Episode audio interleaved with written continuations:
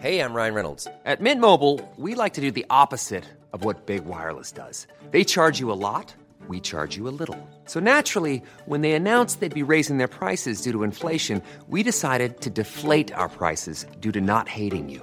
That's right. We're cutting the price of Mint Unlimited from $30 a month to just $15 a month. Give it a try at mintmobile.com slash switch. $45 upfront for three months plus taxes and fees. Promo rate for new customers for limited time. Unlimited more than 40 gigabytes per month. Slows. Full terms at mintmobile.com.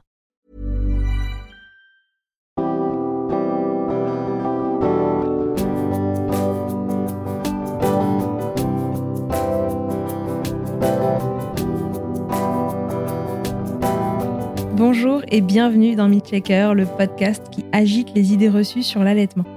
Je suis Charlotte Bergerot-Palisco, je suis ostéopathe de formation et j'ai destiné ma pratique aux femmes et aux enfants, en particulier dans cette période charnière autour de la grossesse, de la naissance et du postpartum, avec une spécificité, trouver et libérer chez les bébés les tensions qui les empêchent de téter correctement, afin de mettre en place un allaitement serein.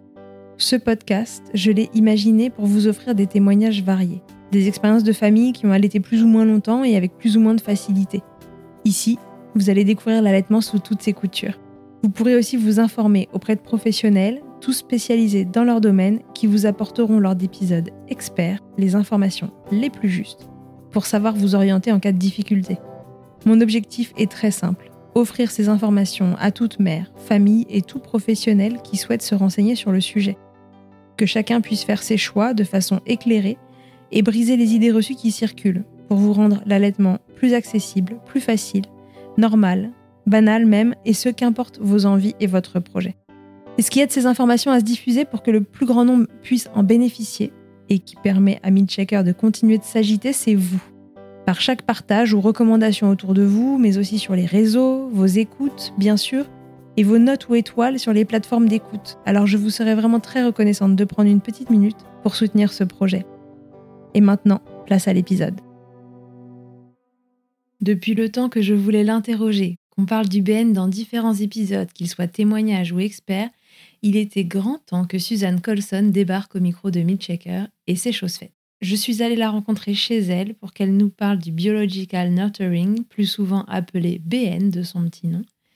Et ce qui est souvent assimilé à une position d'allaitement est en fait bien plus que ça. Suzanne va vous l'expliquer au travers des réponses aux quelques questions que j'avais à lui poser. Pas de technique particulière ici, pas d'injonction, mais simplement comprendre la physiologie pour ne pas l'entraver. Permettre à tous ces mécanismes qui rendent l'allaitement naturel d'opérer. Pour prolonger ce podcast, je ne peux que vous conseiller le livre de Suzanne, L'allaitement instinctif. Installez-vous bien confortablement comme elle le préconise et préparez-vous à plonger dans le bain d'ocytocine dont vous avez besoin pour allaiter. Je vous souhaite une très belle écoute. Bonjour Suzanne, bienvenue dans Milkshaker. Bonjour hein, Charlotte, merci de m'avoir invitée. Mais avec grand plaisir, ça fait un moment qu'on essayait de, caler cette interview. Oui. Je suis vraiment ravie de t'interroger sur ce sujet parce que c'est toi la pionnière euh, de cette histoire. Alors aujourd'hui, Suzanne, ensemble, on va parler du Biological Nurturing, plus communément appelé le BN de son petit nom. Pour commencer, Suzanne, euh, je vais te demander de te présenter. Qui es-tu et puis comment tu t'es penchée sur ce sujet du BN quand je pense à me présenter, j'aime toujours dire que je suis maman moi-même de trois enfants que j'ai allaité dans les années 70. Donc, à cette époque-là, personnalité. Et d'ailleurs, je suis une des mères fondatrices de la Leche League. Parce qu'en 74, J'allaitais déjà mon, mon, fils qui avait 8 ou 9 mois. Et la Leche League, j'ai lu dans le journal qu'il y avait un groupe euh, qui s'appelait la Leche League pour l'allaitement maternel. Donc j'ai foncé pour aller assister à ces rencontres. Et je me sentais bien placée puisque je suis franco-américaine et c'était à l'origine un, mouvement américain. Donc, euh, par la suite, j'ai travaillé avec euh, Michel Audon à Pithiviers et c'est là où vraiment j'ai compris les liens entre euh, un accouchement physiologique ou je devrais peut-être dire la physiologie de l'accouchement mm-hmm. Et la physiologie de l'allaitement maternel. Donc, j'avais déjà une certaine expérience quand je, suis allée à, à Pithiviers. Mon petit dernier il avait euh, presque quatre ans et il venait de se sevrer. Donc, j'ai une longue, longue histoire personnelle mm-hmm. d'allaitement au-delà de dix ans. Dans toutes les circonstances, j'ai co-allaité. J'ai vraiment vécu l'allaitement moi-même euh, euh, comme une activité euh, quotidienne. Donc en fait, tu as commencé avec l'allaitement en tant que maman. Exactement. Et après, avec la Leche League, où tu as été finalement une accompagnante euh, Leche League aussi j'ai été animatrice pendant de nombreuses années. Et puis, donc, je suis partie à travailler un tout petit peu à PTV en tant que consultante en lactation. Enfin, ça n'existait pas à mm. l'époque, mais c'était un peu comme cela. À partir de cette expérience-là, j'ai fait la formation de sage-femme. C'était assez difficile. J'avais déjà 41 ans à l'époque où j'ai commencé. Donc, j'étais très intéressée par la naissance. J'ai fait beaucoup de, d'accouchements et travaillé en salle de naissance et aussi un tout petit peu avec un plateau technique en libéral. Mm-hmm. C'était pas véritablement libéral parce que j'étais toujours attachée à la NHS en Angleterre. J'ai fait mes études de sage-femme en Angleterre. Et par la suite, euh, je m'intéressais encore à l'allaitement et je commençais à faire une recherche sur l'allaitement. Et donc, je raconte un, peu de tout cela dans mon livre euh, et toute cette démarche pour soutenir les bébés euh, aussi bien que les bébés nés à terme et en bonne santé. Mm-hmm. Lors des recherches, j'ai terminé un doctorat, une maîtrise d'abord et puis un doctorat en allaitement, lactation humaine. Et j'ai aussi euh, enseigné à l'université pendant quelques années, oh, presque dix ans. D'accord. J'étais maître de conférence, donc je faisais la formation de, de sage-femme et surtout l'enseignement tout autour de, de l'allaitement. Donc voilà un, peu, je pense que réunir toutes ces activités que j'ai pu avoir, euh, donc me place dans, bien pour euh, présenter une nouvelle approche.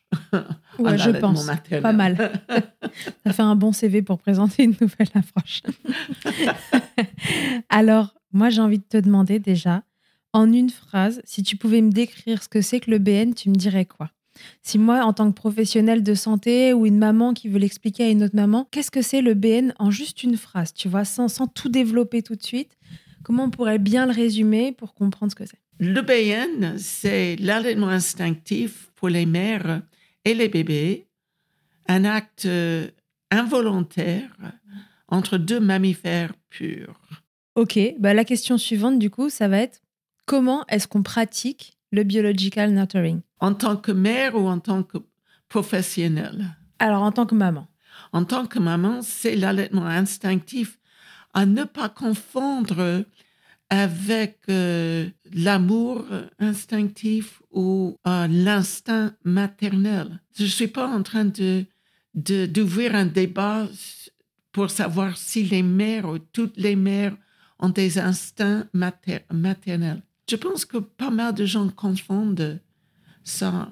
Quand je parle de l'allaitement instinctif, je parle de gestes de vocalisation universelle que toutes les mères font en pratiquant le BN. Alors, pratiquer le BN, c'est, c'est facile, il n'y a pas de protocole, c'est le confort. Donc, on va s'asseoir confortablement. Alors, dans tous les protocoles d'allaitement, on dit que la maman doit être confortable. Et puis, on impose deux positions qui sont les plus inconfortables à tenir pendant Surtout longtemps. postpartum. Exactement. Donc, être assise avec, euh, enfin, quelques ostéopathes appellent ça la position de la dactylo et que c'est la position la plus difficile à maintenir pendant longtemps, longtemps entre 15 et 15 minutes et une heure hmm. ou deux heures, n'est-ce pas? Donc, on impose ces positions-là et même euh, l'allaitement sur le côté, il faudrait vraiment se caler bien et avoir à la portée de main tout le matériel pour se caler. Ouais. si on, on veut être confortable en position euh, sur le côté. Pour revenir juste sur la position dactylo, pour que les gens comprennent bien, parce qu'on n'est qu'en audio, il faut vraiment imaginer euh, quelqu'un derrière euh, un appareil, une machine à écrire là, à l'ancienne, et cette position très droite, vraiment jambes et tronc à 90 degrés, qui en effet est assez difficile à tenir. Et en fait, et pour cause, l'être humain n'est pas fait pour être assis de façon prolongée. En fait, c'est une position hors allaitement, contre laquelle on se bat un peu même en tant qu'ostéo euh, pour les gens qui sont devant des ordinateurs, etc. Parce qu'en fait, ils se font mal au dos au fur et à mesure. Ça met beaucoup de pression sur les vertèbres lombaires, beaucoup de pression sur le périnée en fonction de comment on respire aussi. Nous, ce qu'on leur dit en tant qu'ostéo aux gens qui travaillent devant un ordi toute la journée, c'est euh, bouger, en fait. Bouger. Allez travailler un coup debout, un coup assis, euh, marcher, euh, déplacez-vous le plus souvent possible pour rester en mouvement. Donc, en fait, c'est assez logique de se dire que ces positions, du coup, euh, assez strictes, qu'on propose aux mamans allaitantes euh, d'être assises, le dos droit, etc., ne sont pas confortables. Et de surcroît en postpartum, avec euh, éventuellement une cicatrice au niveau périnéal, peut-être une cicatrice au niveau césarienne si on en a une, etc., ça rajoute encore de l'inconfort sur l'inconfort. Oui, et, et j'ajouterais que on a les, les bras qui tiennent le bébé, Mm. n'est-ce pas? On est obligé d'appuyer fort sur le dos du bébé et le bébé est toujours dans une position transversale à travers le corps, même le bébé en soi-disant la, prise rugby. J'ajouterais qu'il n'y a pas une seule mère qui va rêver euh, pendant toute la grossesse de tenir son bébé comme un ballon de rugby. Donc, je, je pense qu'il y a pas mal d'hommes qui cherchent à tout contrôler, même le vocabulaire Même le associé vocabulaire de l'allaitement. à l'allaitement maternel. Donc, un, le confort. Dans quelle position, du coup, peut se trouver la maman si on veut développer un peu cette notion de, de confort? Mais il n'y a pas un degré de- d'inclinaison en arrière qui est universel. La position même, c'est une variable qui change entre la position absolument tout droit comme un piqué et la position où elle est à plat dos. Donc, ce qui est important en BN, c'est que la maman puisse voir son bébé sans dépense énergétique. C'est-à-dire si elle doit baisser la tête pour voir son bébé en vertical, par exemple, en ce moment-là, elle se tourne le cou euh, pour maintenir euh, euh, le regard bienveillant. Bien Et sûr. toutes les mères adorent regarder leur bébé quand leur bébé tête. Tout à fait. Et après, on les voit en consultation parce qu'elles ont mal au cervical. Exactement, exactement. Et euh, si elle est à plat dos, la même chose, elle élève la tête contre l'apesanteur. Mhm. Elle fait ça deux, trois fois et puis elle ne le fait plus. Mhm. Donc, elle ne voit pas son bébé. Pourtant, beaucoup de gens, beaucoup de professionnels mettent euh, la mère, enfin, en accouchement, euh, en position gynéco. Et puis, on pose le bébé après l'accouchement, après la naissance, sur la, maman, entre ses seins ou euh, sous son cou ou loin. Tous ces endroits-là ne sont pas la bonne adresse. Donc, ça, c'est important. Et puis, la maman élève la tête contre la pesanteur. C'est épuisant pour elle. Elle ne le fait pas au-delà de trois ou quatre fois. Et si quelque chose arrive au bébé, si le bébé a un trouble respiratoire, c'est à la mère qu'on va blâmer. On va dire, elle n'a même pas remarqué. Mais c'est nous qui la mettons dans une posture où elle ne voit pas bien son bébé. Mm.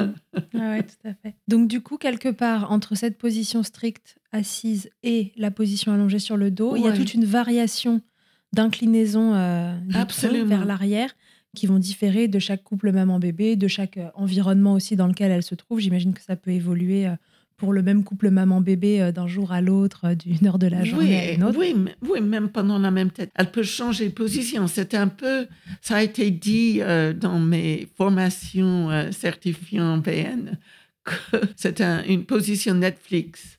Parce que, et on change de position quand on regarde la télévision. Tout à fait. Donc, je ne sais pas si j'ai le droit de dire Netflix et Ça va, je pense que tout le monde comprendra. Position télé, en tout cas. Oui, position de télévision, souvent, je le disais aux mères, comme, comme si vous regardez la télévision, je ne peux pas vous dire, mais vous êtes confortable et que vous voyez euh, votre, votre bé- bébé confortablement. Ouais, vous vous affalez un peu. Oui, Ouais. oui, exactement. dans votre position de confort, mais affalé. Donc ça, c'est le premier point, c'est le confort de la maman. Le, la deuxième composante. Ben, C'est-à-dire qu'il y a six composantes de, base. Et Ce sont des composantes ou des variables universelles. Donc, tous les bébés, par exemple, le tête en état d'éveil, d'éveil calme, Mhm.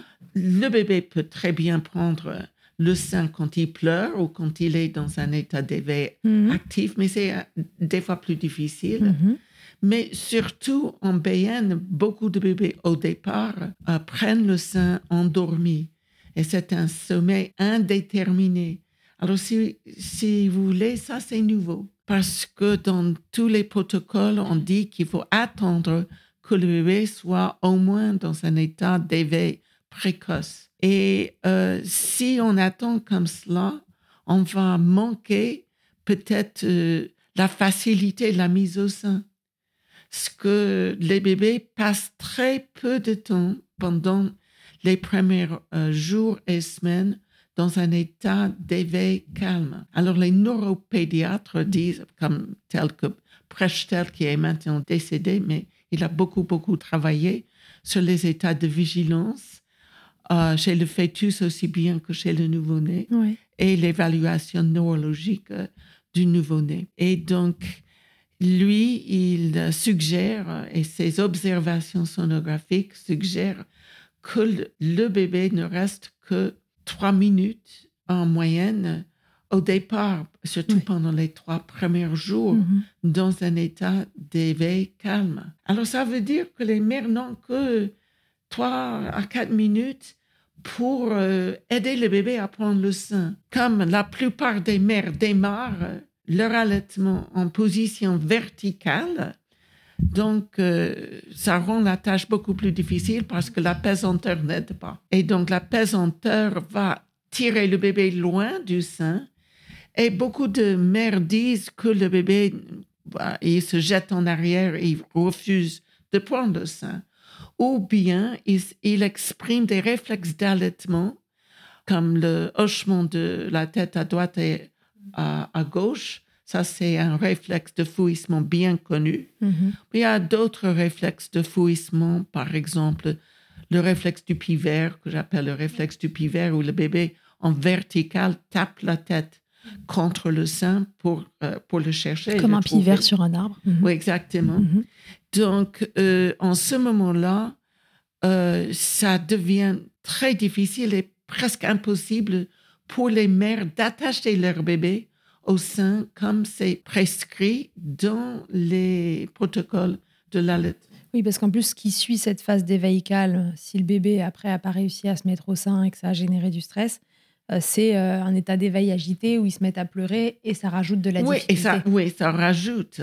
Tandis que en BN, si, un- enfin, si on met le bébé, euh, on garde le bébé à la bonne adresse, c'est-à-dire que le bébé est au sein, sur le sein, pas sous le sein. Ça, ça, c'est important. Toutes les positions classiques, le bébé n'est pas, la tête n'est pas sur le sein. Donc, si on, on garde le bébé avec la joue contre le sein, il est endormi. Les nouveau-nés passent beaucoup de temps, je dirais trois quarts de leur temps, en état de sommeil. Et dans cette période-là, dans les états de sommeil, la moitié de ce temps est en état paradoxal de sommeil.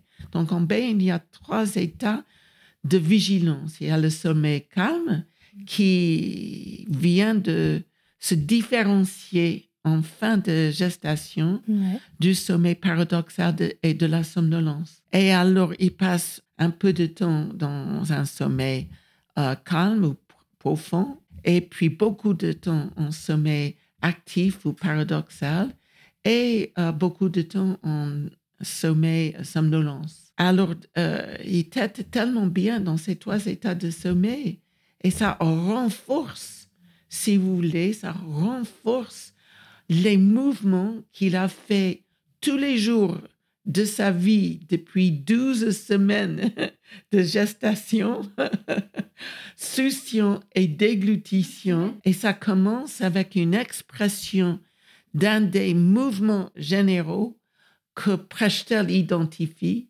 chez le fœtus, Mhm. qui est l'ouverture de la bouche. Alors ça, c'est un mouvement absolument endogène. Ce n'est pas stimulé par un facteur ou un stimulus euh, sensoriel, mais le, le stimulus vient à l'intérieur du bébé. Donc peut-être euh, les battements du cœur comme accumulation de flux nerveux qui, qui s'accumulent sur le, En tout cas, c'est totalement involontaire. oui, c'est totalement involontaire, mais même les réflexes, un mouvement de réflexe succion et dé- déglutition, au départ, sont des mouvements involontaires, n'est pas contrôlé, n'est pas pensé ou réfléchi chez le nouveau-né. Non, c'est une Donc souvent on dit il veut téter. Ça n'a rien à faire avec le désir. Et un bébé ne peut avoir un véritable ou exprimer un véritable désir. Peut-être que quand il est éveillé dans un état d'éveil calme. Donc souvent on dit que le bébé n'est pas prêt à téter. Pour être prête, moi, je dois être éveillé et puis je dois pouvoir réfléchir à ce que je vais faire. Donc les bébés ne font pas des listes d'activités qu'il faut faire quand ils naissent pour survivre. Ils ont des mouvements euh, endogènes stimulés par des facteurs endogènes ou exogènes qu'ils euh, Qu'ils ne contrôlent pas, ouais, qui sont totalement innés. euh, et petit à petit, ils vont conditionner les réflexes. Donc, plus on allait de façon ponctuelle, peut-être trois fois dans une heure, et pas une fois toutes les trois heures, qui correspond à rien. Pour résumer, on pourrait dire que le nouveau-né euh, développe à partir des compétences qu'il a acquis dans une vie antérieure. Et nous avons tendance à vouloir coller les biorhythmes aussi bien circadiens que alimentaires d'un enfant ou un bambin, un enfant plus âgé, à nos bébés. Nos bébés ne sont pas des miniatures d'adultes, bien qu'ils nous ressemblent et c'est adorable. Donc, du coup, tu dirais que, en effet, c'est ce fait d'attendre euh, le moment d'éveil calme euh, n'est pas une bonne idée. Il faudrait que le bébé euh, soit au sein et en train de téter, finalement, le plus souvent possible, en tout cas le plus souvent que les, ces mouvements manifestent le- la possibilité de téter, mais dans ces phases de sommeil. Et en fait, on, on commence l'allaitement à, à mettre nos bébés au sein trop tard, Oui, en résumé. ben oui, on attend, on attend. Déjà, on a attendu neuf mois. Donc, euh, tout le monde dit aux, aux mères, mais attendre que le bébé euh, soit prêt. Et les bébés sont toujours prêts à téter. Donc, disons que le bébé ne prend pas le sein à la bonne adresse. En ce moment, au lieu de commencer avec l'enseignement, n'est-ce pas, de techniques de- d'expression du, du lait, d'expression manuelle, Mhm. on pourrait, si le bébé est à la bonne adresse, on ouvre la bouche, on met le sein dedans et on, on peut exprimer directement dans sa bouche. Parce Si- que c'est réflexe pour lui, encore Mais une fois. oui, mais s'il a la bouche pleine de colostrum, il va déglutir. C'est exactement comme il fait dans l'utérus pendant euh, tout ce temps. Oui, rappelons que les bébés déglutissent leur liquide amniotique de façon. Ils euh, transfèrent le, le liquide amniotique. Donc, ils ouvrent la, la bouche et la bouche se remplit de liquide amniotique et ils déglutissent. C'est un genre de mémoire corporelle pour le bébé de démarrer c'était comme cela. Mais si, il y en a des bébés qui très bien, même tout de suite après la naissance, quand ils sont éveillés, Mhm. dans un état d'éveil calme. Oui, oui. Donc, ce n'est pas la peine de mettre le bébé endormi si le bébé déjà tête très bien en éveil calme. C'est juste que face à n'importe quelle difficulté, c'est toujours plus facile de démarrer l'allaitement quand le bébé est dans un état qu'il euh, il fait des mouvements dans un état familier. Donc, du coup, ce qu'on pourrait dire aux mamans, c'est si votre bébé tête très bien en état d'éveil calme, que vous en sortez très bien comme ça, bon, tant mieux. Ça va être des phases plus courtes à choper dans la journée euh, pour vous, pour euh, mettre votre bébé au sein. Mais s'il y a une petite difficulté de ce côté-là, qu'on n'arrive pas trop à se caler, la solution, ça va être en fait bah, bah, pas d'intervenir du coup, mais au contraire de le mettre simplement au sein tout le temps et de le laisser avec ses réflexes et ses mouvements euh, involontaires innés, finalement, t'étais euh, dans son état de sommeil. Et c'est ça qui va lui permettre d'acquérir les. Oui, de conditionner. De, oui, de, oui, des biorhythmes aussi bien, de conditionner les réflexes. Mais je reviens un peu parce que c'est pas que on tient le bébé tout le temps au sein, sauf pendant les premières 48 heures. Oui, mais là, on parle vraiment du, démarrage, hein, en effet, de voilà, mais la plupart, des mères, la plupart des bébés de nos jours et dans nos maternités, dans les pays, je dirais, industrialisés, à haut revenu, alors la plupart des bébés, pendant les premières 48 heures, passent leur temps dans le berceau à côté de, du lit de la mère. Alors c'est dommage de séparer. On appelle ça le maternage proximal. Mais le BN, c'est beaucoup plus qu'un maternage proximal parce que au départ et pendant les trois premiers jours, on garde le bébé autant qu'on le désire à la bonne adresse. Alors, on attend neuf mois pour avoir un bébé. Et puis, qu'est-ce qu'on fait? Il arrive et elle aura beaucoup de chance si elle a un petit moment en peau à peau avec son bébé après la naissance. Puis, on, l'habille, on l'enveloppe dans un linge et on le met dans une boîte en plastique. Alors, je n'arrive pas à comprendre cette attitude. C'est pas comme si on, on peut donner des mauvaises habitudes à un nouveau-né. On perd tous les mouvements endogènes, c'est-à-dire déclenchés par des facteurs, des stimuli à l'intérieur du bébé. On perd, le bébé fait ça deux, trois, il ouvre la bouche deux, trois fois spontanément dans le lit. Il n'y a pas de récompense. Il n'y a pas de réponse du tout. Et alors, il arrête de le faire. Et puis, vers le troisième jour, la montée de lait se fait de toute façon. Mm-hmm. Et euh, les bébés n'arrivent, la plupart des bébés n'arrivent pas à bien contrôler euh, succion et déglutition et coordonner tout cela avec euh, la respiration. Et en ce moment-là, on dit que le bébé est désorganisé. C'est qu'en fait, il s'est pas entraîné pendant ces trois ben premiers oui, Il a, il a perdu, il a perdu toutes ses compétences qu'il a développées à l'intérieur pour, pour, transférer le lait. C'est et au lieu de transférer le liquide amniotique, il transfère le lait. Mais on ajoute à cela la respiration. Donc, c'est tellement facile au départ de, pour le bébé de sucer 5, 6, 7, 8 fois et puis de déglutir un, un peu de colostrum. Un petit peu de colostrum, puisque c'est en toute petite quantité. Alors, de faire ça peut-être trois fois dans l'heure et puis peut-être deux fois dans l'heure qui suit, pas du tout dans l'heure qui suit, petit à petit, on, va conditionner des réflexes bien avant la montée laiteuse. Donc, ça rend l'allaitement tellement euh, plus facile, je dirais. Oui, c'est-à-dire qu'il s'est échauffé, entre guillemets, euh, pendant tout ce temps. Il a continué son échauffement qu'il avait commencé en intra-hétéro, mais là, l'échauffement, il faut rajouter le facteur respiration qu'il faut coordonner. Bah, pour, euh, voilà, vous savez qu'on peut pas euh, respirer en même temps qu'on déglutit, euh, c'est c'est pas possible, ça ferme les voies aériennes. Mais oui, il doit absolument apprendre tout ça. Et c'est plus facile à apprendre avec du colostrum par petit millilitre qu'avec une montée laiteuse. Exactement. Donc il se nourrit. De toute façon, les bébés nés à terme et en bonne santé arrivent au monde bien nourris. Ils ont des réserves qu'ils ont stockées pendant les derniers mois de gestation il faut qu'il les dégrade. Nos bébés arrivent au monde avec beaucoup plus de glycogène, par exemple, que nous-mêmes. Et alors, c'est fait pour. Donc, juste ajouter un tout petit peu de sucre au euh, contenu composante très riche de euh, colostrum. Donc, le colostrum, c'est vraiment dominé par les graisses et les facteurs euh, immunitaires. Donc, en ce moment-là, le bébé va prendre tout son compte, tout le cholestérol nécessaire. Euh, dans les trois premiers jours, euh, la montée de lait se fait plus rapidement et on n'a que des bénéfices.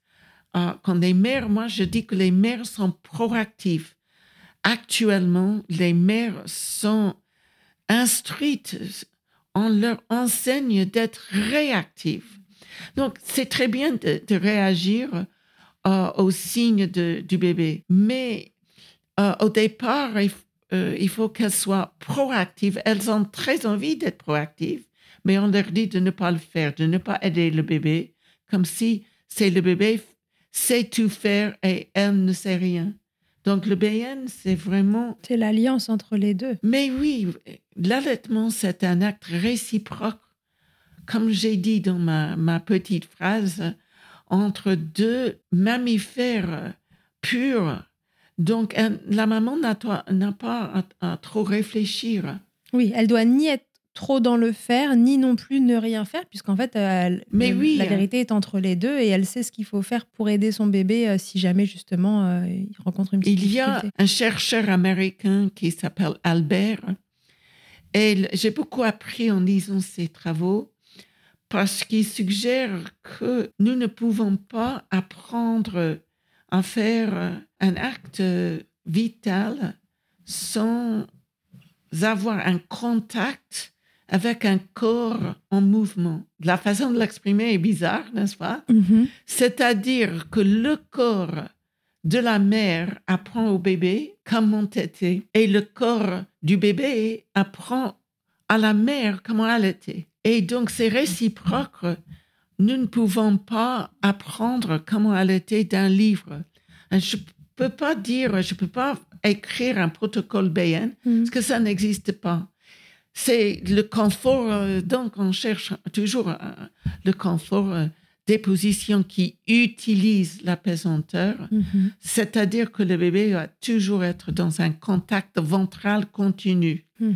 Dans les positions que nous enseignons pour apprendre aux mères les techniques d'allaitement, le contact ventral est toujours interrompu, comme elle fait un va-et-vient pour déclencher un réflexe d'ouverture de la bouche et on lui dit que le bébé doit ouvrir grande la bouche. C'est absolument pas vrai. On n'a pas besoin d'ouvrir la bouche aussi grande que cela parce qu'en BN, on est sur le sein. Donc le bébé prend le sein et des recherches récentes, même du premier niveau, une méta-analyse de 12 études démontrent clairement que le BN, en étant uniquement une position, réduit à 50% le nombre de mères qui ont des mamelons douloureux et des crevasses pendant la mise au sein, au départ en maternité. ce qui est le principal problème en maternité, c'est quand même les douleurs, euh, enfin, Mais oui. les premiers temps d'allaitement.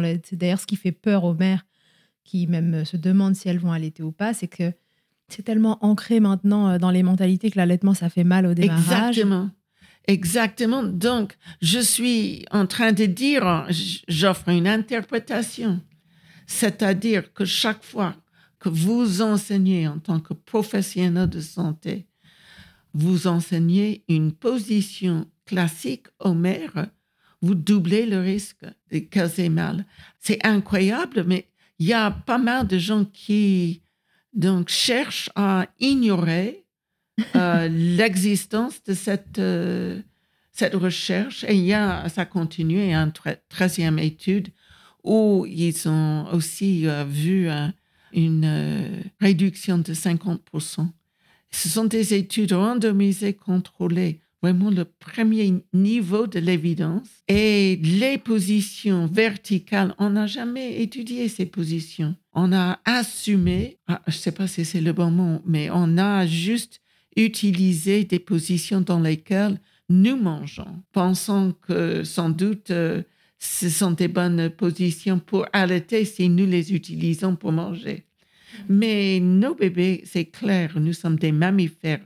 Nous naissons mammifères qui sont vraiment aptes à têter de façon optimale en position ventrale ventrale continue. Avec la pesanteur, avec ce poids. Mais oui, c'est-à-dire que la maman n'est pas obligée de tenir le dos ou appuyer dans le dos pour contrecarrer les effets de la pesanteur qui tire le bébé vers le centre de la terre. Mhm. Donc, il tire tout bébé en position classique euh, vers les genoux. Et qui l'empêche de bien maintenir le sein euh, dans la bouche. Mais oui, et de plus, elle a les deux mains occupées. Il y a toujours une main qui tient le sein, qui le présente, et l'autre qui appuie sur le dos, le cou du bébé. Et en ce moment-là, c'est presque impossible de s'exprimer, euh, de découvrir des gestes instinctifs. Et puis c'est impossible d'appuyer sur la télécommande pour mettre Netflix en même temps. Oui. Puisqu'on est dans cette parfaite position pour allumer Netflix. Alors c'est quand même dommage On ne peut pas changer de chaîne. si on peut pas changer de chaîne. Non, mais c'est vraiment, j'ai beaucoup réfléchi récemment à, à les conditions nécessaires pour libérer un allaitement instinctif. Alors, ce sont déjà, je me permets d'utiliser le mot instinctif parce que n'importe quelle personne en BN, les papas, parce que les pères adorent être en BN avec leur bébé, les mères, les grands-pères, la Ouais. fratrie, la voisine, la belle-mère, n'importe qui, en BN, on retrouve exactement les mêmes gestes. Donc, ça, c'est la définition même d'un instinct. Hmm. Mais je rappelle que ce n'a- ce n'est pas un instinct. C'est vraiment à différencier de l'instinct maternel, euh, Exactement. qui est d'ailleurs, euh, et à, juste titre, euh, remis en cause. On n'a pas. on- Ouais. Voilà. Peu importe, on va pas rentrer dans ce débat-là. Là, euh, Suzanne, elle, elle vous parle vraiment de l'instinct d'allaitement, en fait. Ce sont des Pas de. gestes, Voilà. des mouvements maternels qui aident le bébé à trouver le sein Voilà. et qui En tant que mammifère qu'il est. Voilà. et qui Point. rend, mais, d'habitude, les mères mammifères ne donnent pas une idée de, d'aide. Mhm. Donc, c'est à partir justement de ces observations sur les mères euh, mammifères, euh, les chattes, euh, par exemple, ne semblent pas aider leur bébé à trouver le sein et prendre le sein. Ce n'est absolument pas le cas chez nous. Nous aidons nos bébés à moins qu'on nous dise de ne pas le faire. Hmm. Et actuellement, la plupart des professionnels de lactation disent qu'il faut laisser faire le bébé. C'est absolument faux. Les bébés ne sont pas plus compétents que leur mère. Leur mère a, a eu énormément d'expérience dans la vie et elles sont prêtes à- et elles ont tout en elles pour trouver la façon de le faire. Mais c'est nous, avec nos positions imposées, qui limitent l'utilisation des mains. Je peux rien faire de façon euh, spontanée si mes mains sont prises. Oui, tout à fait. Mhm. Donc, c'est, on n'a jamais remis en question toutes ces positions qui créent la plupart des problèmes qu'elles sont supposées euh, Réglé. ouais, régler ou résoudre. ouais. Ok. Du coup, si on repart sur nos six composantes, on, on s'est un peu égaré, mais peut-être que du coup, tu en as dit d'autres. On avait dit un, le confort Le maternel. confort, oui. Deux, les états d'éveil euh, de bébé, euh, donc euh, le fait qu'il peut tout à fait téter dans son sommeil et que s'il tète Ouais. en état calme, tant mieux, mais sinon vraiment l'idée c'est qu'il soit au bon endroit le plus souvent possible, en tout cas autant que le désire la maman, tu l'as dit tout à l'heure et je pense que c'est important de le préciser parce que peut-être qu'on n'a pas, on pas tout justement cette envie de l'avoir en permanence sur nous, mais autant que qu'on le souhaite, en tout cas, on ne doit pas être freiné par les on dit de il faut le poser dans son berceau, Oui, etc. et c'est surtout les premiers jours. Oui, voilà, bien sûr, on parle des que démarrages. ça, si on ne désire plus porter son bébé, donc on, on va le savoir déjà parce qu'on l'a porté beaucoup, beaucoup euh, pendant les deux premiers jours. Et la, la lactation peut vraiment commence vraiment à se mettre en place à partir de tout ce temps au départ. Ouais, ouais. Mais si on désire continuer à porter son bébé, c'est Voilà, aussi bien, il n'y a pas de raison. En trois, du coup, Les composantes, c'est le contact ventral continu. ouais, dont on a parlé. Donc, euh, ça, c'est aussi, je dirais, aussi important que la position adossée pour la mère. Parce que dès qu'elle est adossée, elle ouvre son corps. Oui, et donc de facto, le bébé se retrouve en contact ventral Ouais. continu. Puisque Et- avec la pesanteur, il se retrouve euh, face à Exactement. face. Donc, le la pesanteur scotche le bébé au corps. Et puis, il y a la, je dirais que dès que la maman voit son bébé endormi, elle le regarde avec tellement de curiosité, de bienveillance, d'amour. on n'est pas obligé d'aimer nos bébés euh, tout de suite quand on les on accouche et puis des fois je sais pas on peut être peut-être fâché parce que ça a fait très mal on peut regarder le bébé et voir l'oncle Georges et on n'a jamais aimé l'oncle Georges donc il, est très possible qu'on n'a pas des sentiments d'amour euh, tout de suite après l'accouchement, moi, je, ne vois pas de, problème euh, vis-à-vis de, cela. Je n'attends pas que toutes les mères tombent instantanément euh, amoureuses de leur bébé. Mais quand le bébé est en contact ventral continu, elle est confortable. Elle regarde son bébé, elle devient curieuse et bon, elle commence à explorer, il dort donc il ne fait pas de demande. Elle commence à compter les, doigts de pied, elle regarde, derrière les oreilles, elle fait des tas de, Elle découvre son bébé. Les bébés sont faits pour être mignons. Et surtout, chez beaucoup de femmes, si vous êtes dans le bus euh, et une femme entre avec un nouveau-né, vous avez toutes les femmes, beaucoup de femmes, peut-être pas toutes, qui, oh, oh que c'est mignon et tout et tout. Beaucoup d'hommes aussi, c'est pas juste réservé aux femmes cet amour. Quand on tient le bébé comme ça, juste à le regarder, puis il se réveille, et puis il, arrive à nous regarder et à le croisement des yeux. Alors, ces facteurs stimulent la pulsatilité de l'ocytocine. Et c'est la pulsatilité élevée de l'ocytocine qui déclenche des mouvements euh, spontanés, des mouvements et des comportements euh, instinctifs.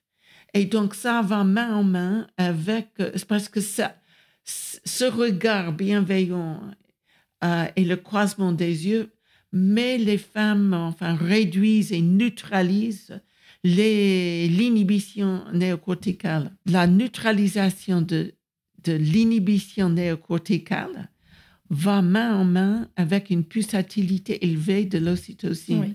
Sachant que le néocortex, c'est celui euh, qui fait euh, de nous euh, des êtres euh, voilà, euh, différent euh, justement de, de l'animal pur, de tout autre social, mammifère, etc. Nous avons un très grand cerveau qui nous aide à réfléchir, à calculer. Voilà, c'est ce qui nous fait trop réfléchir, le néocortex, ce qui est surstimulé dans le monde d'aujourd'hui. Oui. Et donc là, tu disais, voilà, ce, ce moment, ce, ce regard, ces, ces, ces échanges avec les yeux permettent la pulsatilité de l'ocytocine qui, elle, inhibe ce néocortex. C'est bien ça? Euh, Je pense que c'est l'inverse.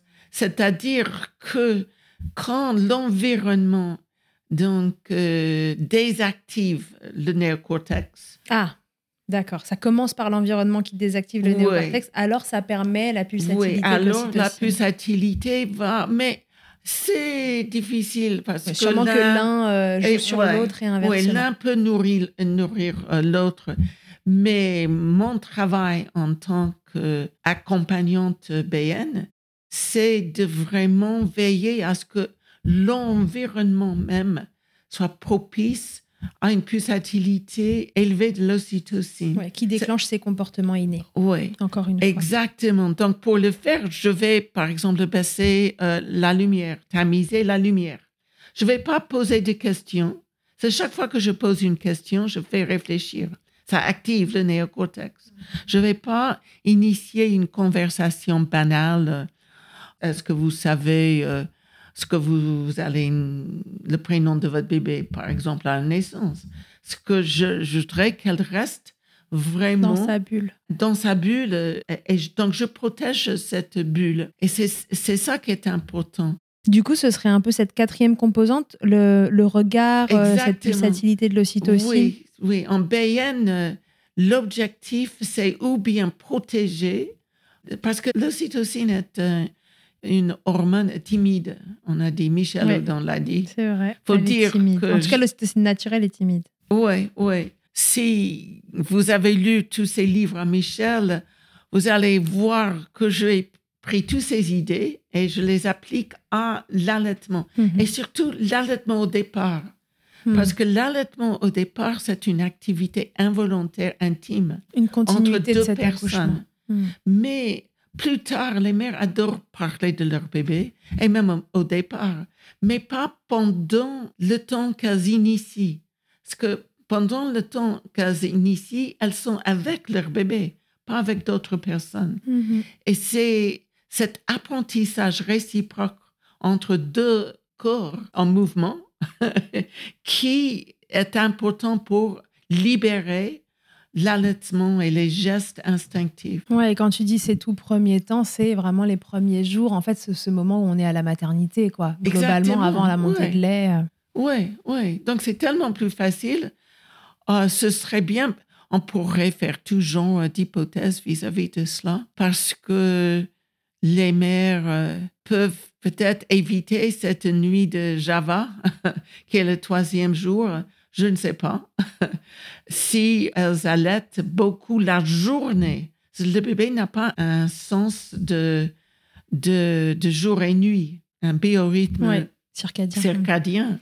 Donc, euh, c'est pas comme si il doit têter la nuit. C'est, c'est que on le met dans, dans un- une boîte en plastique toute la journée en attendant des signes d'éveil, en attendant des signes qui montrent qu'il a faim. Oui, peut-être que c'est juste au moment où c'est euh, sombre, euh, calme, et que euh, cet environnement est un peu plus propice, justement, que du coup, il vient s'activer. Ben, et il est aussi possible qu'on hésite à allaiter devant les gens qui ont- nous rendent visite en maternité. Mais en BN, comme le bébé dort, c'est beaucoup plus facile. C'est pas comme j'annonce au monde j'allaite et puis je prends un coussin, je mets en vertical, je suis un protocole. En BN, le bébé est endormi sur le sein. La maman n'est pas endormie. Hmm. non, c'est le bébé. Hmm. Oui, c'est le bébé et c'est la journée. Il y a beaucoup de mères qui euh, n'arrivent pas vraiment hein, à dormir profondément, je dirais, tout de suite après avoir. Souvent, on dit que les mères sont fatiguées, les bébés sont fatigués. Enfin, tout le monde est pareil et, et- est fatigué après. Je pense que c'est pas la même notion de fatigue. On est surexcité souvent après l'accouchement. On n'arrive pas à retrouver son sommeil la première nuit, surtout si le bébé va naître entre 8, 9, 10 heures ou, ou même pendant la nuit. Beaucoup de bébés naissent pendant la nuit. Et c'est très bien de continuer à garder le bébé à la bonne adresse. Pendant la grossesse, le bébé était à la bonne adresse. On ne pouvait pas le poser. Donc, la nature nous demande encore quelque temps. Un peu de continuité. Oui, et le bébé maintenant est sur le corps. Et si maman désire dormir, bien sûr, elle va le faire, mais qu'elle mette son bébé en sécurité et qu'elle se mette sur le ventre elle-même si elle désire. Parce que pendant la, la grossesse, beaucoup de mères Oui, ne Bon, peuvent plus ça faire. manque de ne pas pouvoir dormir sur le ventre. Donc, elles mettent leur bébé en sécurité en ce moment-là. Et puis, peut-être que les bébés, c'est une hypothèse, je ne sais pas, mais peut-être les bébés vont réclamer moins euh, la nuit ou que les, les tétés vont être beaucoup plus faciles la nuit. Le but, n'est- c'est pas de ne pas nourrir le bébé la nuit, Non, non, bien mais sûr. que ça se passe euh, facilement et que c'est peut-être euh, 15 ou 20 ou une demi-heure, 15-20 minutes une demi-heure. Et puis, le bébé se rendort et maman puisse se mettre elle-même sur le, le ventre et dormir. Mhm. Ouais, ouais, tout à fait. Le cinquième et le sixième point, c'est les, les gestes innés, des réflexes archaïques du bébé, qui sont des mouvements involontaires, soit-ils endogènes ou exogènes, soit-ils sti- euh, stimulés par des stimuli endogènes ou exogènes. C'est important. Endogène, c'est ce qui appartient au bébé dans son corps, et exogène, c'est les stimuli extérieurs qui viennent s'appliquer à lui et qui déclenchent. Les réflexes archaïques, c'est. euh, on en a déjà parlé dans un épisode, c'est le 27, je crois, avec euh, Ludivine euh, Baubry, que vous pourrez réécouter. Mais les réflexes archaïques, c'est donc des mouvements involontaires générés par des stimuli, donc comme Suzanne vous le dit, endogènes ou exogènes, donc qu'on ne contrôle pas. À vrai dire, les réflexes archaïques sont stimulés uniquement par des stimuli exogènes, sensoriels, par l'odeur, le toucher, lui, l'audition, le goût. Ouais, tous les sens. Alors, tous les sens. Donc, c'est sensoriel. Tandis que les mouvements euh, endogènes sont, vous pouvez pas véritablement identifier le stimulus et il faut différencier. Parce que bien souvent, dans le ventre, le bébé a beaucoup de mouvements généraux, ce que Prechtel appelle des mouvements généraux, qui deviennent des réflexes archaïques euh, après, euh, et, mais qui restent aussi endogènes, comme l'ouverture de la bouche, l'étirement de la langue. Mhm. Si on regarde un bébé dans, dans, le berceau, il ouvre la bouche et nous ne savons pas pourquoi. Donc, euh, ça, c'est pas un réflexe archaïque. Et la Hmm, différence oui. entre ces réflexes que Ludivine vous a décrits, c'est que plus tard, ces réflexes euh, sont conditionnés. Et le conditionnement implique le néocortex. Donc, il y a une, euh, c'est une activité aussi bien néocorticale que euh, c'est involontaire, mais il y a tout de même, c'est comme Pavlov. et, et- et les chiens, tout le monde comprend ça, mais ça implique une activité néocorticale que à la naissance, le bébé n'a pas, qui est en voie de développement à la naissance Ouais, là, on est sur des choses purement, euh, purement innées. involontaire. Comme les mères, l'allaitement est un acte involontaire. Même si elle ne désire pas allaiter, elle aura du lait. Elle aura les mêmes gestes et mouvements d'aide à l'allaitement à partir d'un contact continu avec son bébé, cet apprentissage corporel. Elle va faire exactement les mêmes euh, mouvements que tout- toute mère fait pour aider le bébé à trouver et prendre le sein. Ok, très bien. Mais du coup, ça, ça a différencié en termes de, nécessité des réflexes archaïques que, que vous voyez le pédiatre euh, faire à la maternité.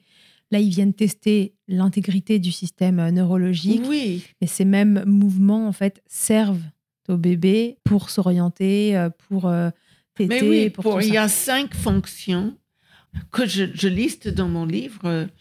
Euh, c'est difficile parce que plusieurs de ces réflexes servent plusieurs euh, fonctions. Mais il y a des réflexes primaires de la prise de sein qui sont des réflexes sur le visage très jumeaux, y compris la glabelle qui est un point entre les, les yeux. Et beaucoup de bébés, normalement, trouvent le sein en stimulant la glabelle, ce point, et le menton en même temps, qui constitue le, le réflexe de fouissement pivaire. C'est pas tellement pour les mères, c'est beaucoup plus pour les professionnels de santé. Pour les mères, le BN, c'est l'allaitement instinctif. Nous n'avons rien à apprendre aux mères. Hmm. Mais pour les professionnels de santé, le BN, c'est une méthode structurée d'observation, euh, d'allaitement et basée sur ces six composantes. Donc, pour les mères, nous a- pouvons voir, ça c'est le sixième, Ah. c'est les gestes maternels. Ah oui, donc il y a les gestes innés bébé et les gestes innés maman. Exactement. Donc, vous- nous avons trois groupes pour les professionnels de santé, trois groupes d'observation, des positions, position adossée de la mère. Elle n'a pas besoin d'être en peau à peau. Elle, juste, elle repose son dos contre la chaise. Même au restaurant, au café, euh, Partout, c'est faisable même partout. avec une chaise pas très confortable. Même si la chaise n'est pas confortable, nous pouvons être plus confortables dans une fait. chaise pas confortable. Mm. Donc, la position contact ventral continu pour le bébé, la complexion hormonale d'ocytocine pour la maman et tous les états de vigilance du bébé, surtout de façon optimale au départ, euh, quand il est endormi en sommeil indéterminé. Et puis, donc ça, c'est le groupe état de conscience. Mhm. Et puis le troisième groupe, c'est des comportements. Un comportement, c'est un- une action, une réaction que nous pouvons ou bien euh, voir ou entendre et décrire de façon objective. Donc, pour les mères, ces actions ou ces réactions sont aussi spontanées, innées et je dis instinctives parce que tout le monde, est-ce que je sais que toutes les femmes quand elle s'attend à un bébé, elle touche et fait un mouvement de, de je, je, dis ça, de voilage, de couverture de son bébé. Mhm. Elle touche le ventre. Plus elle avance dans sa grossesse, plus elle touche, elle peut jouer avec le bébé. Et, c'est peut-être une, une action de protection, un comportement de communication. Nous, pouvons interpréter ce geste que toutes les femmes font lors de, de, la grossesse. Mais après, en BN, toutes les femmes font ce même geste et bien souvent, juste après la prise de sein, elles font un genre de, même, exactement le même. C'est ah, vrai. Exact. Et, c'est ce que je montre lors de mes, euh, souvent lors de mes présentations. Toutes les mères et toute personne en BN va placer. sans même que le bébé tête. Oui, placer le bébé sur son corps à un point confortable pour les deux. Et les mères placent leur bébé, à moins qu'on leur dise de ne pas le faire. Souvent, les protocoles peau à peau disent de ne pas, que les mères ne devraient pas placer ou déplacer leur bébé. C'est absolument ridicule de dire à la moitié d'une relation de ne rien faire, de ne pas répondre, de ne rien. Les bébés ont besoin qu'on les guide, bien sûr. Nous sommes les, euh, leurs oui, Pourquoi pas. Donc ça, toute personne le, fait. Ça s'appelle le placement. Mm-hmm. Euh, le visage trijumeau et les nerfs trijumeaux sont très sensibles.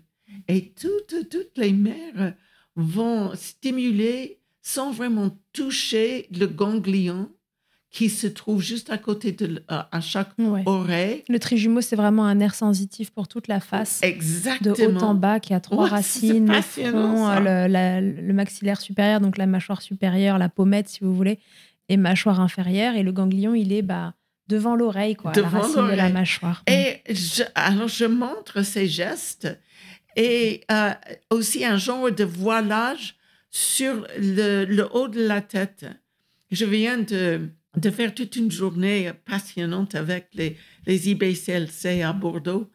Et je leur invitais juste de faire, de ne pas mettre sa main sur la tête, mais de juste stimuler juste au-dessus des cheveux.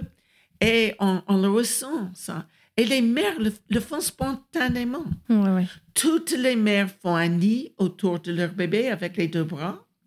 Toutes les mères et toute personne oui les grands-pères font ça mhm. en BN, mais uniquement en BN. Alors pourquoi? Parce que on a les deux mains libres. C'est la pesanteur qui scotche. Le bébé, le, bébé au corps en contact ventral continu. Donc, ce n'est pas des choses que j'enseigne aux mères, mais euh, cette euh, discussion que nous avons, c'est peut-être beaucoup plus euh, dirigé vers les professionnels de santé, il n'y a pas de protocole. Le degré d'inclinaison change, mais le contact ventral continue, reste pareil, même quand le bébé est dans plusieurs orientations. Il peut être euh, longitudinal, en oblique et en. Ouais, ça, je pense que c'est important à rappeler parce que c'est vrai que dans la description qui est faite un, peu rapidement du BN, on a toujours euh, l'idée, enfin moi c'est ce que les mamans me disent quand elles arrivent en consultation, elles me disent ah bah le BN j'ai du mal parce qu'il faut le mettre euh, vertical. je leur dis mais c'est pas ça le BN. Le BN, enfin vous pouvez le mettre à 360 degrés autour de vous si vous avez envie d'avoir son corps sur votre tête. Finalement vous pouvez. Euh, c'est plus la pesanteur que vous venez mettre et cette, cette capacité que le bébé va avoir bah, avec la pesanteur aussi à garder plus facilement le sang en bouche, à ce que le flux de lait ce soit plus lui qui le gère plutôt qu'il lui arrive euh, dans la bouche euh, Mais assez oui, beaucoup fort. De, beaucoup de mères, euh, aujourd'hui, comme moi j'ai allaité, on ne parlait jamais du REF. Enfin, si, peut-être on avait un réflexe d'éjection fort, mais c'était vu comme un atout, tandis qu'aujourd'hui, c'est vu comme un problème. Le réflexe d'éjection fort, toute, toute mère a ce réflexe c'est la question, c'est comment le bébé le gère. allaitement efficace. Mais le bébé est prématuré. Euh, il a besoin de plusieurs mois de maturité pour pouvoir contrôler. Et certains bébés ont du mal pendant les premiers six mois. En BN, au moins, il contrôle s'il tète. Certains bébés vont arrêter de téter, attendre. D'autres bébés vont presque suffoquer sur le, le, le réflexe fort. En ce moment-là, les mères peuvent euh, euh, l'aider à lui parler euh, tout doucement. Il va, il va rattraper, il, va apprendre petit à petit comment contrôler le réflexe, mais c'est beaucoup plus un problème de bébé, pas de mère. Je crois que chaque fois qu'il y a un problème, les mères disent oh, bah, si j'avais su, si j'avais fait, c'est ma faute. C'est pas, c'est les bébés sont nés, nos bébés naissent avec tous les systèmes qui sont immatures. Mais en tout cas, on peut se dire que être dans des positions euh, attenantes au BN euh, avec, euh, avec le bébé qui a la pesanteur euh, pour lui va probablement, un peu comme pour les douleurs dont tu parlais tout à l'heure, diminuer les impacts de ce réflexe d'éjection euh, plus ou moins fort parce que le bébé va avoir euh, finalement plus son mot à dire si euh, voilà je, vais arrêter de téter, j'enlève ma tête, etc. Ce qui est moins facile dans les positions où il se retrouve un peu avec le lait qui lui coule fort dans la bouche et qu'il est bah, il n'a pas ses réflexes archaïques oui, bien. Oui, oui. Encore une fois, le bébé ne se dit pas ben, je vais arrêter ma, la tétée. C'est spontané. un peu comme nous, c'est spontané. Ça le gêne, il se retire. J'ai un tuyau de gazon et, et j'ouvre le robinet, je mets un spray, n'est-ce pas? Tu vas, tu vas pas penser, oh, je, je dois, je dois éviter. Non, c'est un réflexe. Oui, c'est, il y a certains mouvements qui, réflexes qui nous restent involontaires. Et pour ça, il faut être dans une position où ces mouvements peuvent se, s'exprimer, s'exprimer. de façon positive parce que en position classique, la plupart des temps, on supprime les réflexes en disant aux mères, euh, vous enveloppez le bébé euh, ou vous prenez sa main. Qu'est-ce qui supprime sur le dos Qu'est-ce qui fait dans ces positions-là que euh, les réflexes archaïques s'expriment moins bien? C'est le fait de justement de ne pas avoir cette pesanteur et ces frottements naturels du, du bébé contre la maman Certains disent que c'est aussi euh, le fait qu'ils n'aient pas les pieds en contact. Ce qui est important aussi, et quelque chose que j'ai pris de, de la lecture de Prechtel, enfin, Prechtel ne parle pas d'allaitement, mais il parle des mouvements gracieux et élégants du fœtus quand il a un appui plantaire. J'ai aussi appris d'une mère qui me disait, ben, je ne sais pas pourquoi, mais je mets toujours une couverture sous les pieds de mon bébé elle a spontanément euh, mis son bébé en BN. J'avais trois personnes qui spontanément, sur les 40 que j'ai étudiées, les diades euh, en allaitement, il y en avait trois qui spontanément allaitaient en BN. Et les autres commençaient leur euh, allaitement, les tétés en position classique. Alors, elle m'expliquait qu'elle mettait une couverture. Et je me suis dit, mais elle a raison parce que Prechtel le dit. Donc, pour conserver la fluidité des mouvements, si on met, la plupart des bébés de toute façon ont un appui plantaire euh, avec la plante des, pieds contre le corps, peut-être la cuisse de la mère ou contre l'environnement. Mm-hmm. Mais si le bébé ne l'a pas, beaucoup de mères spontanément vont le mettre. Vont le créer. Le créer. Et ça va main en main avec une expression plus fluide des mouvements. Et en BN, la pesanteur, l'appui plantaire et les tétés en sommet indéterminé travaillent ensemble pour adoucir l'intensité et l'amplitude des mouvements du nouveau-né, qui sont très souvent euh, perçus comme euh, étant brusque et saccadé. Oui, d'accord. Donc ça, ça va venir atténuer ça et donc faciliter euh, la prise de sein pour la ben oui, mais c'est oui. Ça, ça va aller sur une autre question que je voulais te poser, c'est euh, finalement, est-ce que, est-ce que le BN, c'est est-ce que c'est une position ou est-ce que c'est bien plus que ça? Est-ce que c'est pas plutôt comment créer les conditions les meilleures simplement? Mais oui, c'est ça.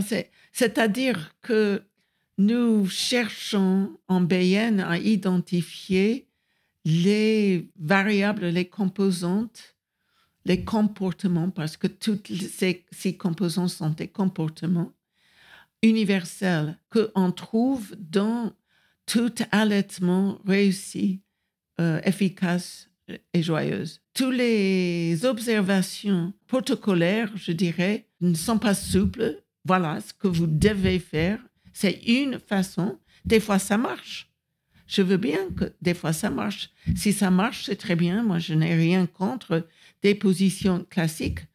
Euh, beaucoup de mères utilisent les... positions classiques une fois parce que c'est nous avons même besoin d'être verticales dans notre vie. Nous sommes bipèdes, nos bébés sont des quadrupèdes. Enfin, il y a tellement de choses. Hein. Mhm.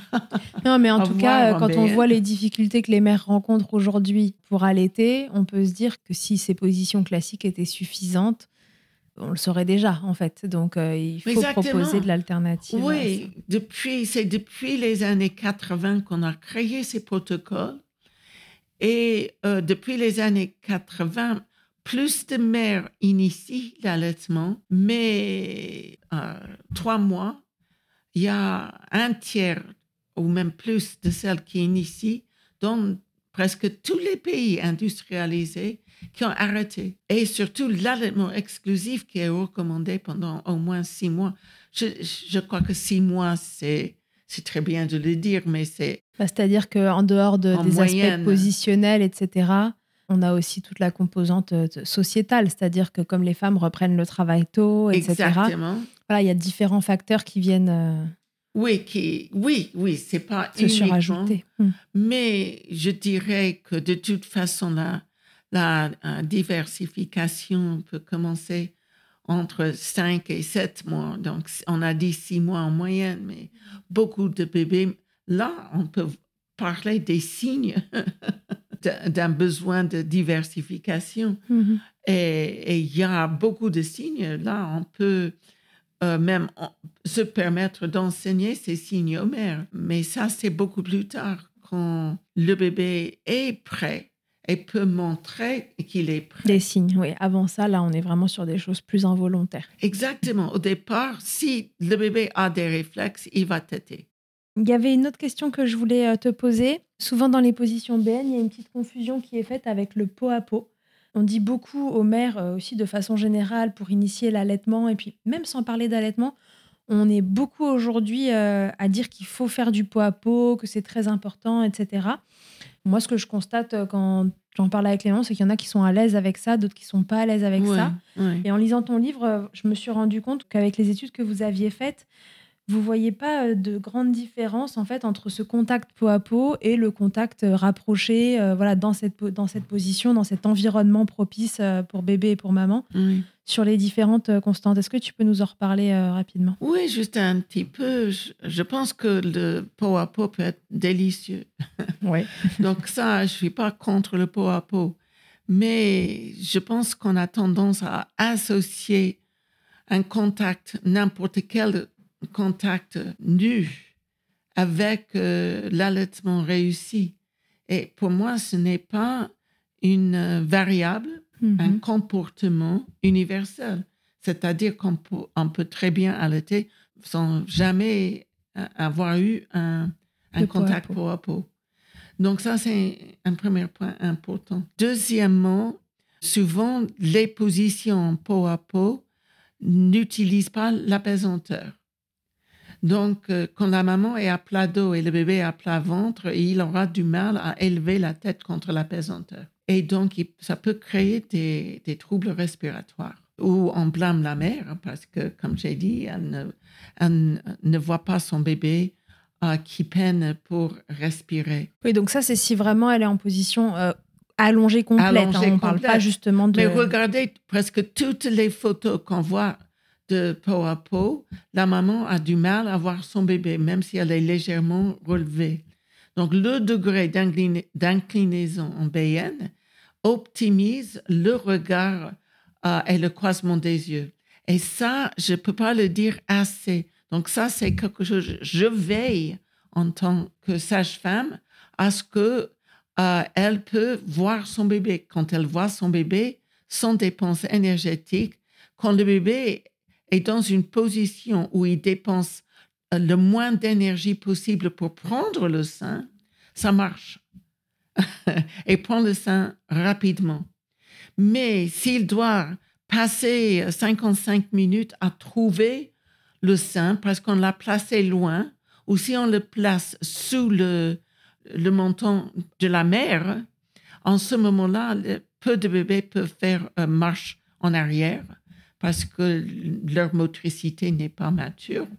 En ce moment-là, c'est les, encore les procédés, les, les protocoles qui sont euh, en faute. Donc, je peux regarder la, mère et si son visage ne peint pas un portrait de l'ocytocine, Mhm. en ce moment-là, euh, je vais peut-être chercher la raison. C'est peut-être que l'oncle Georges, le pauvre l'oncle Georges, est dans la chambre et elle est gênée parce qu'elle ne veut pas être nue devant l'oncle Georges. Mhm. Ou peut-être elle ne veut pas être nue pendant n'importe qui. Oui, même pas nu tout court Ben, d'ailleurs. exa- exactement. ouais. Donc, souvent, euh, elle est la seule personne dans la chambre qui est nue. Et donc, ça va faire chuter la pulsatilité de l'ocytocine. L'ocytocine, c'est le carburant d'un allaitement efficace et euh, euh, joyeuse, je dirais. Euh, bah, moi, tu vois, typiquement, je n'ai pas un souvenir, euh, alors ça fait déjà cinq ans maintenant que j'ai accouché, mais qu'on m'ait demandé que le pot à pot soit quelque chose de nécessairement allongé. Mais par contre, il y avait cette notion, de, en effet, de, de nudité. Mais si on reste sur une position BN, on va dire, tu vois, avec cette inclinaison, le confort de la maman, etc., est-ce qu'il y a une valeur ajoutée à être en plus en pot à pot avec la nudité ou pas? Je ne sais pas. Je ne saurais pas dire. C'est, c'est vraiment à chaque euh, diade. De, c'est comme si tu me demandais si on a intérêt à être nu quand on fait l'amour. Hmm. Ben, Chacun fait ce je qu'il veut, dirais oui, à moins que non. hein, Je ne sais pas. À- Ça dépend de l'environnement. Donc là, ce qui est important, c'est de s'écouter et d'être Ben, à l'aise, parce que oui, c'est hein. ça qui va permettre cet environnement propice, confortable, doux, euh, qui Ben, va permettre la, la- pulsatilité de Euh, l'ocytocine.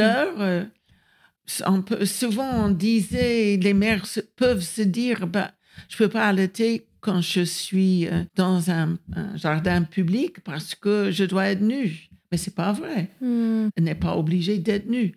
D'autres mères qui adorent ça. Moi, je connais une maman qui euh, avait un, un porte-bébé où elle pouvait vraiment, euh, ça couvrait, elle pouvait sortir avec son bébé dans le porte-bébé nu. Le reste de son corps était- n'était pas nu, mais, mais le contact, elle aimait ça. Mm. Donc, je ne peux, pas- je peux pas préconiser qui va aimer ça. Tout ce que je dis, ce n'est pas un C'est pas nécessaire en tout cas. universel nécessaire. Ok. Non, mais c'est bon, ça répond à ma question. C'est pas nécessaire, c'est euh, un plus. Et si c'est ok pour vous et que euh, ça, ça préserve un environnement propice euh, où vous êtes confortable, très bien. Sinon, euh, c'est pas Ceci dit, obligatoire. au départ, euh, les bébés naissent nus. Donc, euh, souvent, on va réveiller le bébé pour euh, le déshabiller, pour le mettre en peau à peau. Alors ça, je trouve absolument ridicule. Faut- il ne faut pas réveiller les bébés. On les allait endormis. Enfin, le bébé est endormi. Mais euh, au départ, le peau à peau est surtout une façon merveilleuse de stabiliser le bébé après la- l'accouchement. Et plus l'accouchement a été difficile, je dirais que plus le peau à peau va aider le bébé à, à naître Ouais. et à, à retrouver et stabiliser tous euh, ces systèmes physiologiques. Et je pense que ça, c'est beaucoup, beaucoup mieux que euh, de le mettre dans un incubateur. C'est beaucoup, beaucoup mieux, même si on doit donner un tout petit peu d'oxygène à un bébé, on pourrait le faire parfaitement bien avec là, avec le bébé placé juste sur Mhm. la poitrine, pas nécessairement entre les seins, parce que l'idée, c'est pas l'allaitement. Non, non, c'est le contact. L'idée, Mm. c'est euh, une stabilisation physiologique. Mm. Et ça, c'est tellement, tellement important. Et donc, euh, Donc ça a du sens plus plus pour stabiliser Oui, bébé, pour c'est constante, et plus plus juste après l'accouchement pour euh, ouais. Passer de cet état euh, liquidien, etc., à cet état aérien. Exactement. Une fois ce truc-là passé, si ça vous plaît, tant mieux, continuez. Sinon, c'est pas un critère indispensable à ce qu'un allaitement euh, se passe bien. Ça calme euh, les, les, mouvements. C'est juste ce contact, oui, tactile important où la maman va régler la température du, de son bébé si la salle de naissance est bien chauffée. Parce qu'il ne faut pas que les mères non plus aient froid. Oui, bien sûr. Mhm. Il y avait un truc que je trouvais intéressant, et puis moi, c'était intéressant plus, plus pour moi parce que je suis ostéopathe et que ça m'a parlé, puisqu'on parlait tout à l'heure de l'ocytocine. Il est possible qu'il y ait un lien entre la position BN, mais vraiment au sens mécanique du terme, euh, parce que la maman n'est on n'est pas assis, vous voyez, sur les os des fesses, on est assis euh, vraiment euh, plus sur le sacrum, on vient enrouler le bassin. Et il y aurait un lien entre cet enroulement du bassin possible et euh, la sécrétion d'ocytocine au niveau du cerveau. Ça, j'ai trouvé ça intéressant parce que tu dis, en fait, le, visage des mères change euh, entre le moment où elles sont droites et le moment... Oui, c'est ça que j'ai mm. noté. C'est ça que j'appelle la complexion hormonale, qu'on peut lire presque sur le visage, et le tonus et les comportements de la mère, un changement hormonal. Comme par exemple, on pourrait lire sur le visage de n'importe quelle personne dans la voiture s'il se fâche. Et il y a un taux d'adrénaline visiblement. Et on appelle ça le, rage de, de, la route, n'est-ce pas? Où des gens peuvent même quitter leur voiture et donner des claques, n'est-ce pas? Donc, leur tonus, leur visage est, est plein d'agressivité, n'est-ce pas? Donc, on peut faire la même chose vis-à-vis de, l'ocytocine. C'est, c'est presque, si on cherche un descriptif de cela, il suffit de regarder les descriptifs sur le maquillage. Ouais. C'est, toujours, c'est juste ça, n'est-ce pas? C'est, vraiment intéressant. Alors, quand j'ai parlé de cela un ostéo, naturopathe, qui m'aidait à observer des comportements et, calculer la validité et, la fiabilité des comportements lors de ma recherche. Il, euh, il m'a dit, mais oui, je comprends pourquoi. Parce que dès, dès qu'on balance, on se balance en arrière, mm-hmm. ce mouvement même déclenche un genre de, de flux nerveux peut-être je, comprends pas exactement. En ostéopathie, le crâne, et, le crâne et le bassin sont liés, en fait. Donc, ce qui se passe au niveau du bassin a des répercussions au niveau du crâne et inversement.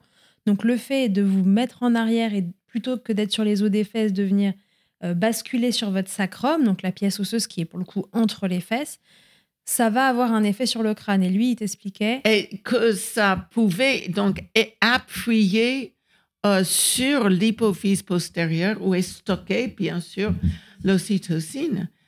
Donc, euh, je trouvais ça intéressant et j'ai mis euh, ces, ces thèses, euh, hypothèses dans mon livre. J'ai ajouté un tout petit peu moi-même, suivant mes connaissances. J'avais jamais vraiment étudié cela. Non, mais c'est possible que juste mécaniquement, déjà, il se passe quelque chose qui hormonalement ait un effet et c'est super intéressant, je trouve. Oui, oui, je, trouve que c'est intéressant aussi.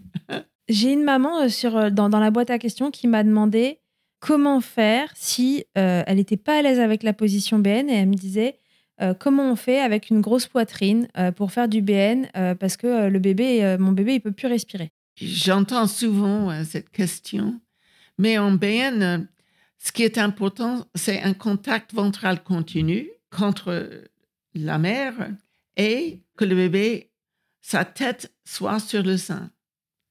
Donc, si elle a ses seins qui sont volumineux, euh, si le sein est plus bas, bah, elle mettra le bébé plus bas.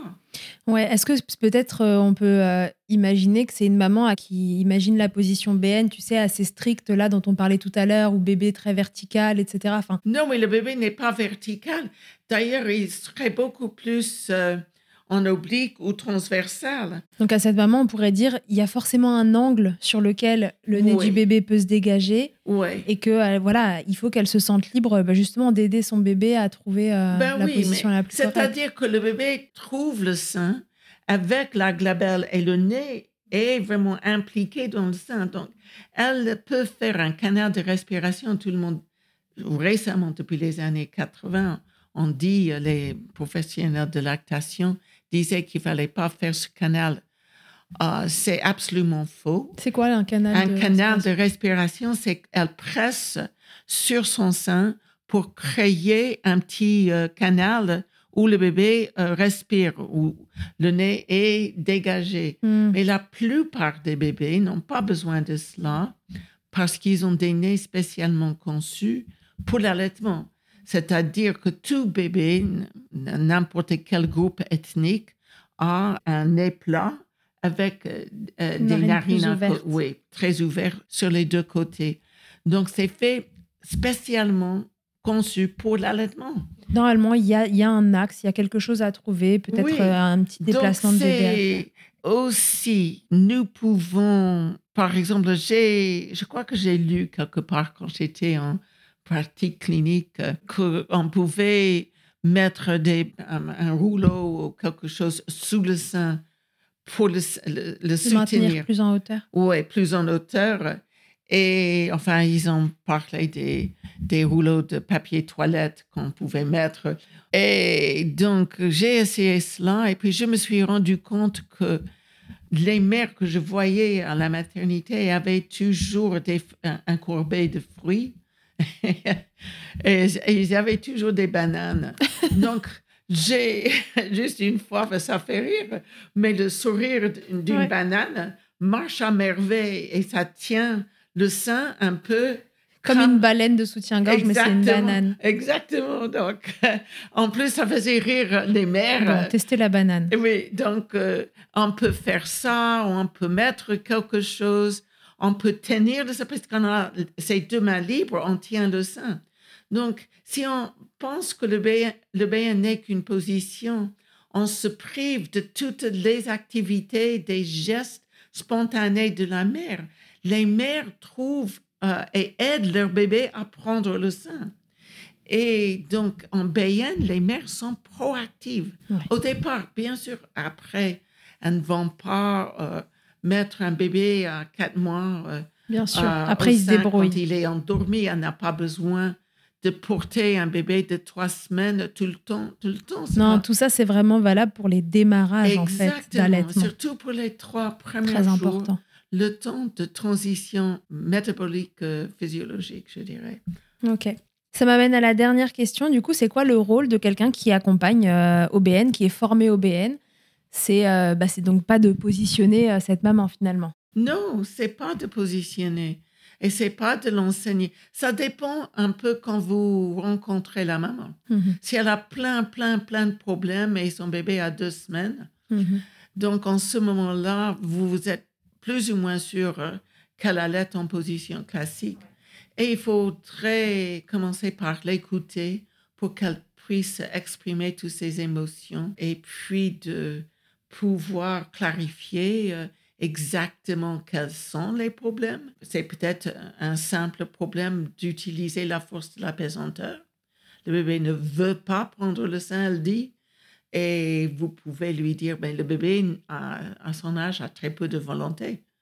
Donc, elle peut se sentir démunie parce que elle pense que son bébé n'aime pas son lait ou n'aime pas le sein. L'écoute, euh, suivant les procédés Rogers ou d'autres personnes, et puis la clarification, et puis donner des points d'information Mhm. et pas des solutions. Donc ça, si vous voyez les mères euh, vous consultent parce qu'elles ont des problèmes. À la maternité, c'est tout autre chose. C'est vraiment protéger le démarrage de l'allaitement, euh, protéger l'environnement parce qu'elles se sentent euh, en sécurité, un environnement sécuritaire, je dirais. Toujours dans cette histoire de préserver l'ocytocine qui déjà Oui. doit être préservée pendant l'accouchement. de neutraliser autant possible euh, le néocortex, l'inhibition néocorticale, qui, pendant l'acte même, va pas aider parce qu'elle peut être gênée ou elle veut se conformer. Oh, pas devant les voisins, n'est-ce pas? Donc, euh, euh, C'est protéger la mère et l'enfant de leur- dans leur bulle. protéger leur euh, intimité. Ouais.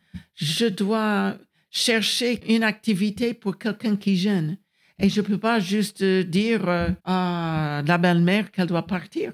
Je, je, dois absolument protéger, tamiser la lumière, euh, être sûr que quand elle initie l'allaitement, qu'elles sont en parfaite sécurité. Ouais. Donc c'est protéger maman et bébé pour laisser les comportements innés pouvoir s'exprimer. Oui, exactement. Donc euh, plus tard, et même pendant le séjour en maternité, bien sûr, je peux parler avec les mères, mais elles se sentent déjà bien dans son allaitement Hmm. et elles me racontent comment ça se passe. C'est formidable, j'adore faire ça. Hmm. Mais quand elle est en train de faire l'acte, qu'elle ne se sent pas observée, que je ne perturbe pas, je ne parle pas. C'est pas à moi. Là, j'ai presque en- envie d'écrire un livre qui s'appelle euh, Qui allait votre bébé? Parce que souvent, les professionnels de santé pensent que c'est elles qui doivent tenir le sein et le bébé et les mettre ensemble. Ouais. Alors que tout ça se fait de façon, euh, encore une fois, assez instinctive. euh. Les gestes et les comportements, les vocalisations sont instinctifs pour les mères si elles ont des deux mains libres et euh, si elles ne sont pas restreintes par euh, l'inhibition néocorticale. Donc, c'est à moi de neutraliser. Elle ne peut pas le Mm. faire. C'est l'environnement dans lequel elle se trouve qui fait en sorte qu'elle peut entrer dans cette bulle d'ocytocine. Ouais. Et on pourrait du coup se dire que le, le conjoint, la conjointe, enfin le, le- le deuxième parent pourrait prendre ce rôle-là. Oui, absolument. Et il peut euh, aussi l'encourager, euh, chuchoter, par exemple. Il peut faire partie, mais euh, c'est très important. Il peut être juste derrière elle avec ses, ses bras autour, Mm. c'est adorable. Comme on a démarré, c'est l'allaitement maternel, c'est un acte involontaire entre deux mammifères purs. Papa est là pour protéger aussi le- l'environnement euh, propice à une pulsatilité élevée d'ocytocine, et tout au moins au, au départ. Mais papa peut aussi avoir son bébé dans cet même environnement. Ouais, ouais, oui, ça marche pour l'allaitement, mais ça marche de, de façon générale pour, Bah, pour accompagner c'est la le bébé relation dans ses compte. premiers temps de vie. Mhm. Oui, oui, c'est la relation qui compte. Super. Bon, bah, parfait. Je crois qu'on s'est tout dit. Merci, Suzanne. OK, bah, je vous D'avoir répondu à toutes ces questions. C'est très chouette. J'espère que ça vous aura aidé à, hum, voilà, à comprendre euh, un peu ce qu'est le BN, qui n'est pas juste une position dans laquelle on place le bébé parmi tant d'autres, Oui. mais vraiment tout un ce concept, c'est pas le mot, mais euh, plutôt tout un environnement euh, à respecter pour que l'allaitement puisse s'exprimer au mieux, euh, un peu comme on respecterait un accouchement. Il faut respecter les allaitements finalement. Oui. Et, euh, et donc voilà, j'espère que ça vous aura apporté euh, assez d'informations pour le comprendre et, et pas tellement pour, pour savoir le listing des choses qu'il faut faire, mais plus dans quelles conditions il faut que vous vous trouviez pour que, pour que, tout ça, pour que la magie opère. Quoi. Oui, exactement. Ok. Merci beaucoup, Suzanne. Je te dis à très vite.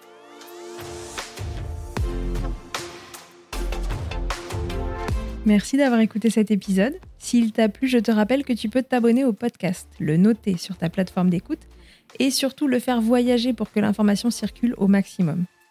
Si tu te rends sur milchecker.fr, tu trouveras tous les épisodes du podcast depuis 2020 avec un moteur de recherche pour t'orienter en fonction du sujet qui t'intéresse. Si tu préfères lire ou bien que tu es coincé sous un bébé et qu'il ne faut pas le réveiller, sache que tu y trouveras aussi le blog de Milchecker où les épisodes experts en particulier y sont résumés à l'écrit. Enfin, si tu me cherches en tant qu'ostéopathe pour toi ou pour ton bébé, tu peux me retrouver à Suresnes dans les Hauts-de-Seine en tapant mon nom sur Doctolib et sur mon site internet charlotte-bergerot.fr. On se quitte en musique avec Emma et son titre Blinded, écrit et composé en collaboration avec Nemen. À très vite pour un nouvel épisode et d'ici là, n'oubliez pas, prenez soin de vous. Milcheckez autant que vous le voudrez et bousculons ensemble les idées reçues sur l'allaitement maternel.